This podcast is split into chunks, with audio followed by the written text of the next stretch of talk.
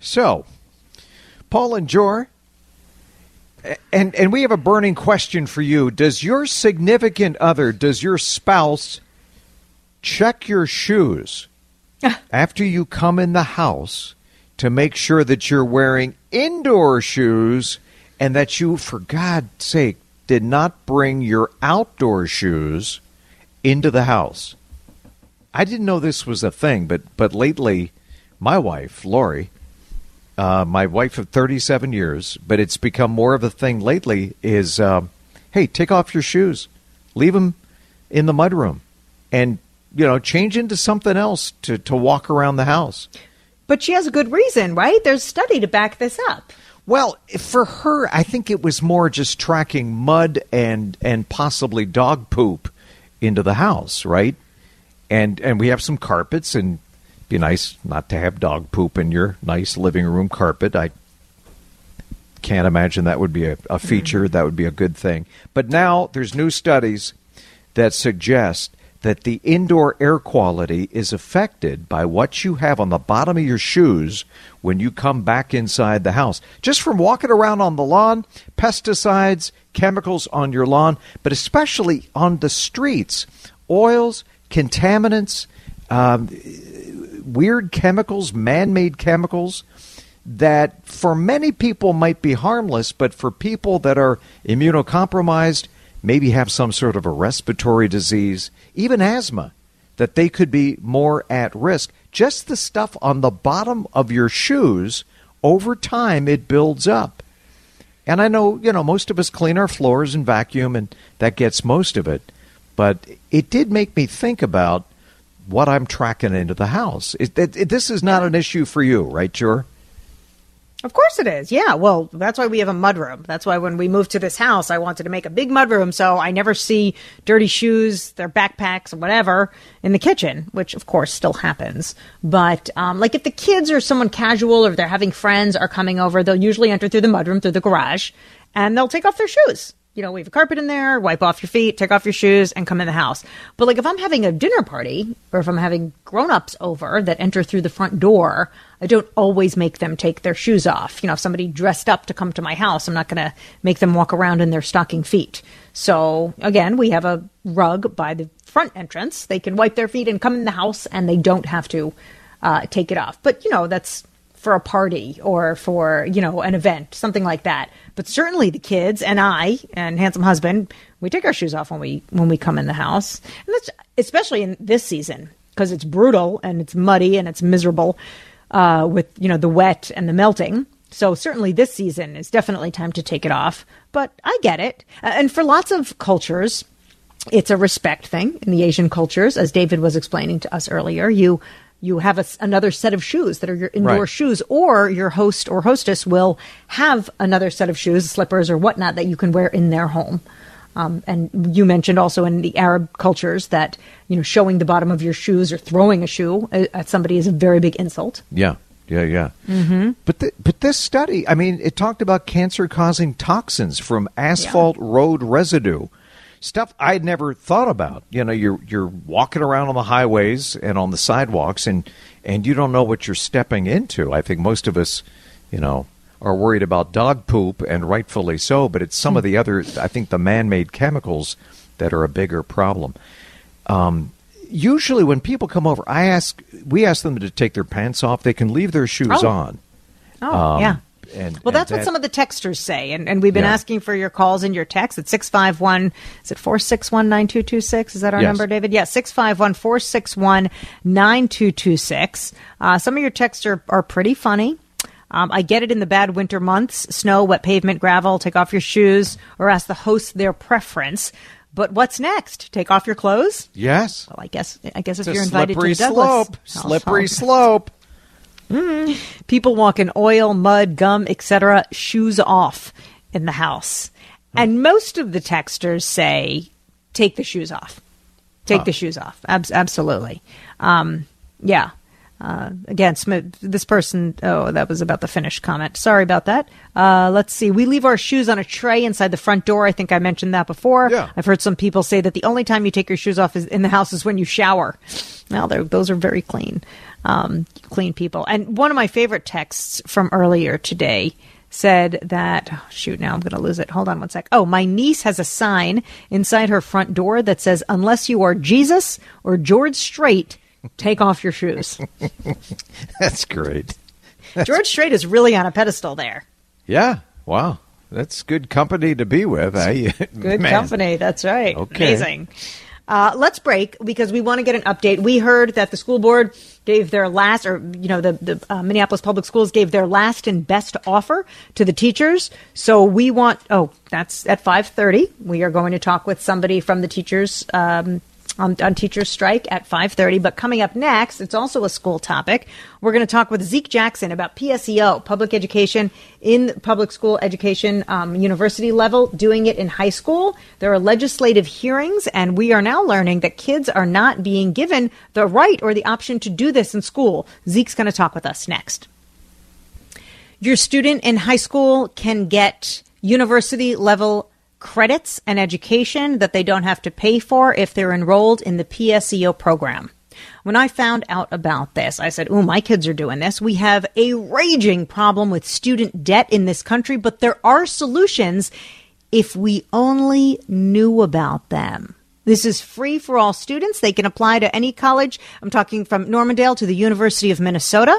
My oldest did this, got a, a full year's worth of credits. That's money that I am saving now that she is at the University of Wisconsin uh, because I don't have to pay for those extra credits. She already got them while she was in high school and they counted for high school. They counted for college. And I am so grateful to the PSEO program um, in this state that offers that. We are now learning a study is showing that more than 60% of Minnesota school districts are not following the PSEO law. And what's the law, you ask? It means that the high schools have to let the kids know this option is available to them. It's just about awareness and letting them know, and it's not happening.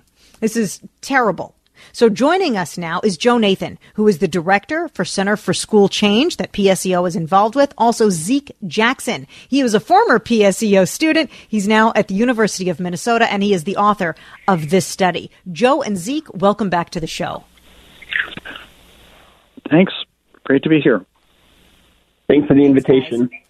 You got it. So Zeke, this is very troubling. Share with us what your study showed and how you got it done. Yeah, so this is building off research that the Center for School Change has uh, previous, previously done. And so what we did is we looked at 390 different high school websites across the state um, to see whether they are sharing the information that the state law requires them to share with students. And so what we found is that only 60%, uh, sorry, only 40% of the websites we studied are sharing that up-to-date information required by state law. Good grief. So, Jordana, here's here's the problem. If a website doesn't tell students that are 10th graders that they can take the course, then how do the 10th graders know it? If it doesn't tell students that they can ter- take career and technical courses, how do they know it? If it doesn't tell them that they can use their school computers, they don't even actually have don't even actually have to go to a campus to take a credit college credit course. They could actually mm-hmm. be in their high school and use the computers. But if the high school doesn't tell them, then how do they know? And that's the problem. Right. And it's a state law. Joe, uh, this is Paul. Who has the obligation to tell them within each school? I understand about self interest, right? People do, organizations do what's in their best interest. Is there a disincentive for schools not to tell kids that these things are available? Paul, thanks for the question. The law is very clear that it is the responsibility of educators in this state. And this, by the way, has been reinforced for the last seven years by every commissioner of education for the last seven years, sending notes out to the directors of the, the superintendents and the charter school directors saying, this is your responsibility. So the dollars do follow the kids, but let's also remember that, that school districts have to pay for advanced placement, international baccalaureate, mm-hmm. college, and schools. So yes, there are there is some money involved, but it's money that was given by the legislature to the schools to educate the kids. And this is a state law. Okay. So there's, and I just want everybody to be clear. Does it take money away from the public schools if the kid chooses to do PSEO because the kid's still enrolled in high school? Yes, it does, and the dollars follow the kids. However, even if students take full time courses at the University of Minnesota or another public college or a private college, some of them are involved in this too, even if they do it full time, this high school continues to receive some money. So it doesn't take all of the money away. Plus, um, this has been a bipartisan issue since 1985 when the law was passed. We're delighted that we have now both Democrats and Republicans who are hearing bills who are saying, yes, we believe in this program and we want to see this fixed. Hey, Zeke, I'm, I'm just curious. Were you surprised by the research that you did, and, and how did PSEO save you money at the University of Minnesota? Just curious. Yeah, so um, we had heard from students and alumni for many years that high schools weren't doing the best job of sharing information. Um, so in that sense, uh, I wasn't surprised, but I was surprised uh, by the extent to which schools were not following the state law. Um. Personally, the PSEO program was really helpful for me. I come from a, a smaller rural town, Little Falls, Minnesota, and so um, PSEO was a way for me to save save time and money because I went into the PSEO program thinking I wanted to be go into STEM. I wanted to study uh, biology or genetics or something like that, and I got to uh, have a volunteer position that I wouldn't have been able to get if I wasn't a PSEO student. Hmm. And uh, hmm. through that uh, that volunteer position, I learned that that wasn't the path I wanted to go down, and I switched to uh, more of a business and politics route now, where I'm studying uh, political science and entrepreneurship. Wow. Okay. How many credits did you get uh, for, through PSEO, Zeke? I earned 57 cro- uh, college credits before I graduated from high school. Holy cow. How, how many semesters is that? That was four full time semesters. Good for you. I mean, unbelievable. I, again, we have a problem with student debt, and there seems to be yeah. something that can help out. So this is part of the solution. That's why I'm such a huge yep. fan. Um, and, and also, I have personal experience. By the way, gentlemen, my son just filled out his application for the U. So fingers crossed that his PSEO application. Yeah, we'll, we'll, we'll get accepted. Now there there's legislation surrounding this, and I understand there was a hearing last Wednesday, and there is a hearing this upcoming Wednesday. Joe, can you shed some light, or or Zeke, on the legislation and what we should know as citizens? Go ahead, Zeke. Yeah, so um, there are several barriers to uh, the PSEO program that we're trying to solve through this legislation. Um, the bill in question, you're right, it was heard last Wednesday. We're uh, testifying again this Wednesday to the Senate. Um, the bill does three things. It first removes uh, what we call the college gag rule. So, under current state law, colleges actually aren't allowed to tell high school students that the PSEO program can save them money. Um, we're trying to eliminate that part so that colleges can share information because uh, high schools aren't. That's the nuts. second part of the bill um, intends to really even the playing field as far as uh, w- uh, grade weighting goes. Uh, at some high schools, they have a system where if you're taking uh, more rigorous classes, then you can get a higher GPA um, for taking those classes. And so uh, a lot of high schools will weigh the grades of college in the schools or AP, two other dual credit programs um, that are fantastic options, but they won't weigh the PSEO program. And mm-hmm. a lot of the times, um, students feel like this is coming back to this funding issue where that high schools are kind of incentivized by the PSEO funding formula to keep students in the high school.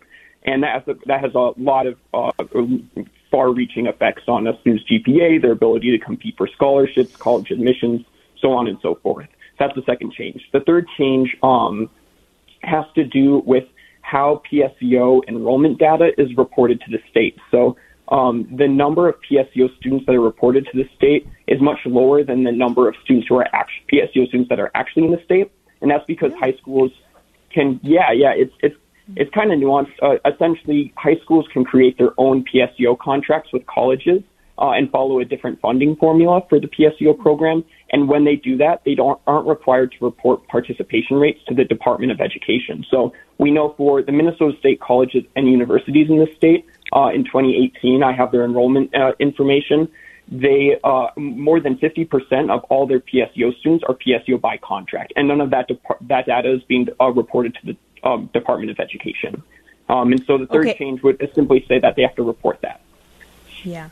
And we, we have to wrap up because we're out of time. But other than just awareness, which is what we're doing here, go to Center for School Change, Google PSEO. Uh, the applications are, are closing in April, so people, kids need to apply. Uh, Joe, just in 30 seconds, what else do we need to know to wrap up?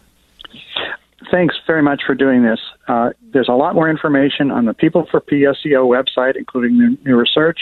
Students can apply until May 30th, but they need to know the facts. So we really appreciate your taking the time to encourage people to go to the Center for School Change or the Minnesota Department of Education or the People for PSEO website where they can get the facts. All right. Zeke Jackson and Joe Nathan, Center for School Change. Um, love having them on. God, that Zeke is impressive, man, right? Paul, yeah. He knows his he, stuff. He knows what he's talking about. It, it is impressive. And I think we can all agree less student debt, good thing. Yes. If your kid can skip a year and, and skip ahead, yes. why wouldn't it's you do that? It's why just common you? sense. Hey, we have an update on the uh, Minneapolis teachers strike. Uh, we'll find out where things stand right this moment next. Welcome back. The Minneapolis teachers strike in its 10th day. 10th school day missed as teachers and education support professionals continue their strike over a variety of subjects wages, mental health resources, class size caps. The district is saying that it has reached its financial limits and we wanted an update. So we reached out to Sean Laden, ESP chapter president with the uh, Minneapolis Federation of Teachers. Sean, great to have you with us today. Yeah, thanks for having me. You bet. And by the way, Sean is joining us on the John Schuster Coldwell Banker Hotline. Sean, is there any good news to report? Are we are we getting closer to a deal? You know, I think we're you know we don't we don't say that we're done till the ink is dry, but I think there's reason to be hopeful. Um, you know, we saw the uh, district over the weekend significantly increase their financial offer to our folks in our ESP chapter. Uh, there have been a lot of good conversations back and forth um, on some uh, what were sticking points in our teacher chapter um, with the district, and, and um, we haven't quite seen what we need yet, but it seems like things are getting in the right direction, and conversations uh, telephone conversations have really changed. Uh, so yeah, I think we're we're optimistic, um, but of course we gotta we gotta see how we land this thing. Okay, Sean, we were just hearing in the news that I, I guess the union said they that you have received their last best offer. Um, it, first of all, is that true? I know you just got out of a negotiation. This is why you couldn't join us like 45 minutes ago. But is that true? Is there any more room? And is that good enough? Well, I think that the, you know the district is able to say that. Um, you know, talk to union negotiators uh, around the country; they'll tell you that that can change over time. Um, but we definitely uh, hear where the district's at at this point. I think we're also looking at um, not just where money is going, but how it's being used. Uh, there are also some non-financial issues that uh, we still need to resolve. You know, we have uh, had a campaign uh, around um, retaining and recruiting educators of color. And one of the reasons we say educators is because our education support professionals, um, you know, we've got some issues when it comes to retaining our folks. Um, you know, half of about half of our unit are uh, don't have seniority rights or placement rights, and when you're talking about a school district um, like Minneapolis, as large as it is, and the need for a diverse workforce in our classrooms, uh, you know, we want to make sure that folks have um, the ability, you know, if budget cuts happen at a particular building, um, that folks have a place to land somewhere else in the district. Uh, we have plenty of openings right now. It doesn't make sense for half of our unit to have uh, seniority and placement rights and the other half to not have that. That's not a financial issue. Uh, and with the amount of time that uh, we hear our district leaders talking about the need to uh, recruit and retain educators of color, uh, we want to say, you know, it's time to come together and, and figure that piece out as well. So I think there are a couple of pieces here that we still need to get together, but um, like I said, I'm optimistic that we're pretty close. Sean, I think, uh, correct me if I'm wrong, having living wages for teaching assistants is, is a big deal. And I mean, for me, I, I look at the data and the average salary for a teacher in the Minneapolis School District, 71000 which is 36th in the state. There are other school districts in greater Minnesota that pay their teachers more or something equivalent that have a much lower cost of living. than than does Minneapolis. Can you put things into perspective for listeners and talk about what are the hot button issues? It, it's more than just salary, though, but that's part of the deal, right? Well, it is, and you know, I think one of the things that uh, we've tried to say is that um, you know, priority here, number one, is living wages for education support professionals. Uh, a new ESP coming into the Minneapolis schools. If you're a special ed assistant, a general ed classroom assistant, typically you're going to make about twenty-four thousand dollars a year. We've got to get that up. Um, Two thirds of our members have two and three jobs, uh, and you know, you hear from uh, licensed teachers, administrators, uh, parents, and families. Right? We couldn't do this without you. Uh, so there's a disconnect there. So we're pleased to see the movement uh, that the district has done so far. Um, in terms of the license chapter, that's right. Um, you know, we have fallen behind. Minneapolis has, was at one point, um, if not the top, one of the top paid um, teaching groups. But that really speaks to what we need to do. We've got a $9 billion surplus at the state level. Um, something's got to give over there, or we're going to continue to see um, school districts, whether it's in Minneapolis or in greater Minnesota or the suburbs, continuing to have to make hard decisions and and our students go without what they need. I mean, you look at Minneapolis, we've got a $50 million special education cross subsidy because we don't fully fund our special ed services that are required by law. We're probably about 15 million or so on our English language learners. So those are real issues that we've got to address. What we've been saying though is with the money that we have, particularly when it comes to the mental health supports that our teachers have been um, you know, demanding at the bargaining table, particularly when we have $159 million from the federal government uh, for COVID mitigation. What we're saying is the trauma of the last two years, because of the pandemic, because of the uh, murder of George Floyd, the uprising that's happened, and just school being so different. Let's really put dollars uh, where the Fed said we should, and let's get um, those mental health supports in place. Whether or not we can afford to do them long term, um, you know, that's up in the air. We're going to have those conversations, but we know that we can do them at least, um, you know, over the next couple of years that we have to spend this money that the federal government has sent to us to do this very, very thing. Now, um, you know, we've also made some progress in that areas, and we're appreciative of that. I mean, that's important, right? Guaranteeing a social worker in every building, um, and you know, but we'd like to see some more movement there. So, those are some of the sticking points. We're also uh, very much interested. I think we're on the verge of, you know, seeing some of the most progressive language around uh, making sure that we're balancing the need to um, recruit and retain uh, teachers of color in particular, um, and make sure that we have a, a, a stable workforce and that folks, um, you know, we're not having an incentive to to uh, use uh, budget cuts to get rid of our, our more experienced or, or more expensive teachers when uh, we have some tight budgets around the district. So I think that we're very close on that, um, and so that's another example of, of you know why I've got some optimism that we're we're close here. Good. Good. Sean, yes. in the minute we have left, how long, how, how soon do you think this can be over? And do you have a message for parents and students in Minneapolis? Yeah, you know, I think, um, like I said, we're, we're optimistic that this is close. I think um, each side uh, has to let its guard down a little bit and, and be honest and vulnerable with one another and, and say this is what we absolutely can do and what we need and, and I think we'll get there. I think if we have that um, honest tone and, and conversation, I think we can make a deal. And what I would say to families out in Minneapolis, we can't wait to get back. Um, but we also know that the status quo in the Minneapolis public schools is not acceptable and and we've said this is about systemic change, and and um, we're seeing some of that as a result of, of this strike, and I think we're going to continue to push for that um, with families, with parents. We appreciate all of the outpouring of support, and out on the lines this morning, and had lots of kids, lots of families out um, at different sites we were at, and um, that's great to see, and we appreciate it. Well, that's that's an encouraging update, and we will keep our fingers crossed for you, for teachers, uh, for the school district itself, that we can get kids back in uh, in classes. Sean Laden, ESP president, uh, chapter president with the uh, Minneapolis Federation of Teachers. Thank you for the update, Sean.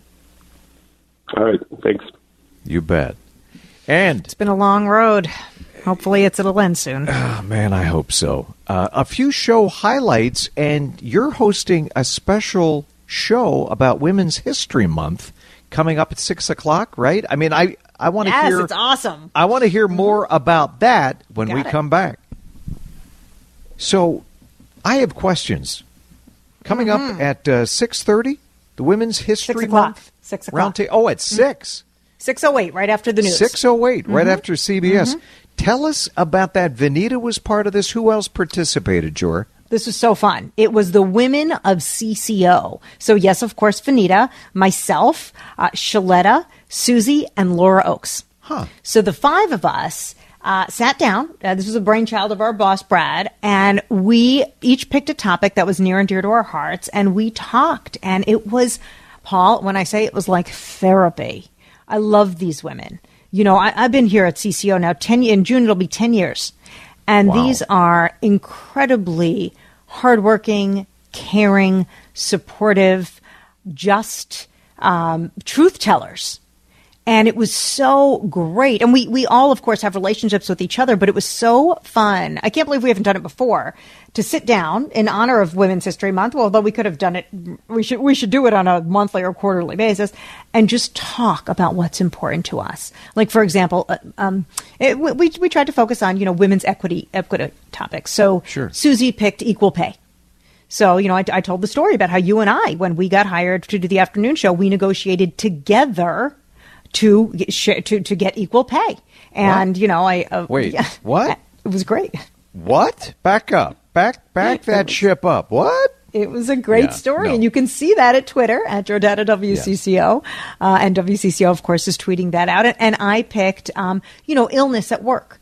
When you have an illness, and that got into family medical leave. When when you have an illness, Right. how do you manage that? You know, you're you're fighting to stay alive, and yet you also want to do good work. You don't want to be phoning it in. You want to be a, a member of the team. You want to be contributory. So, so how do you balance that? And how can workplaces be more, um, you know, uh, I mean, CC the has been amazing. Nobody, me. Been nobody amazing. on the planet has done that better than you have for the last year and a half, Jordana.